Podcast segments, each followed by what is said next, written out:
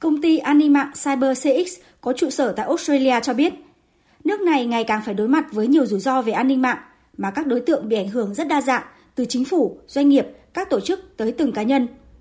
Trong bối cảnh này, Australia đang đẩy mạnh việc tuyển dụng các chuyên gia an ninh mạng để gia tăng sự bảo vệ đối với tất cả mọi người. Công ty Cyber CX dự báo, trong 4 năm tới, nước này sẽ thiếu khoảng 30.000 chuyên gia an ninh mạng. Mặc dù hiện tại ở Australia có khoảng 68.000 chuyên gia an ninh mạng, nhưng số lượng này là không đủ khi tội phạm mạng đang gia tăng chóng mặt. Chỉ tính riêng trong năm ngoái, các cơ quan của chính phủ Australia trung bình cứ 8 phút thì nhận được một báo cáo về sự cố an ninh mạng.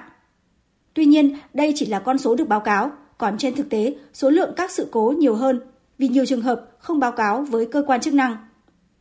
Thực tế này cho thấy mối đe dọa về an ninh mạng tại Australia đang ngày càng nhiều hơn theo thời gian.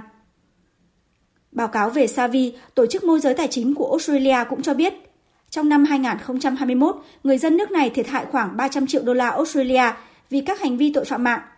Còn năm 2022, chỉ tính trong quý 1, người dân nước này đã thiệt hại hơn 72 triệu đô la Australia, tăng 84% so với cùng kỳ năm ngoái.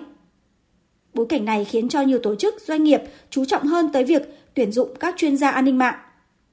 CyberCX dự báo, trong thời gian tới, nhu cầu tuyển dụng lao động về an ninh mạng, quản lý dữ liệu và an toàn công nghệ thông tin sẽ tăng 38%. Trong bối cảnh này, CyberCX cho rằng chính phủ, doanh nghiệp và cả ngành giáo dục đào tạo, bao gồm các trường đại học và trường dạy nghề, cần đẩy mạnh việc đào tạo các chuyên gia an ninh mạng. Bên cạnh đó, CyberCX nhấn mạnh nữ giới cũng nên được khuyến khích theo ngành này để gia tăng tỷ lệ lao động nữ khi số lượng lao động nữ hiện tại chỉ chiếm khoảng 21%. CyberCX cho rằng nếu khuyến khích được nữ giới tham gia vào lĩnh vực này thì sẽ bổ sung nguồn lao động dồi dào, bù đắp lực lượng lao động mà Australia đang thiếu hụt.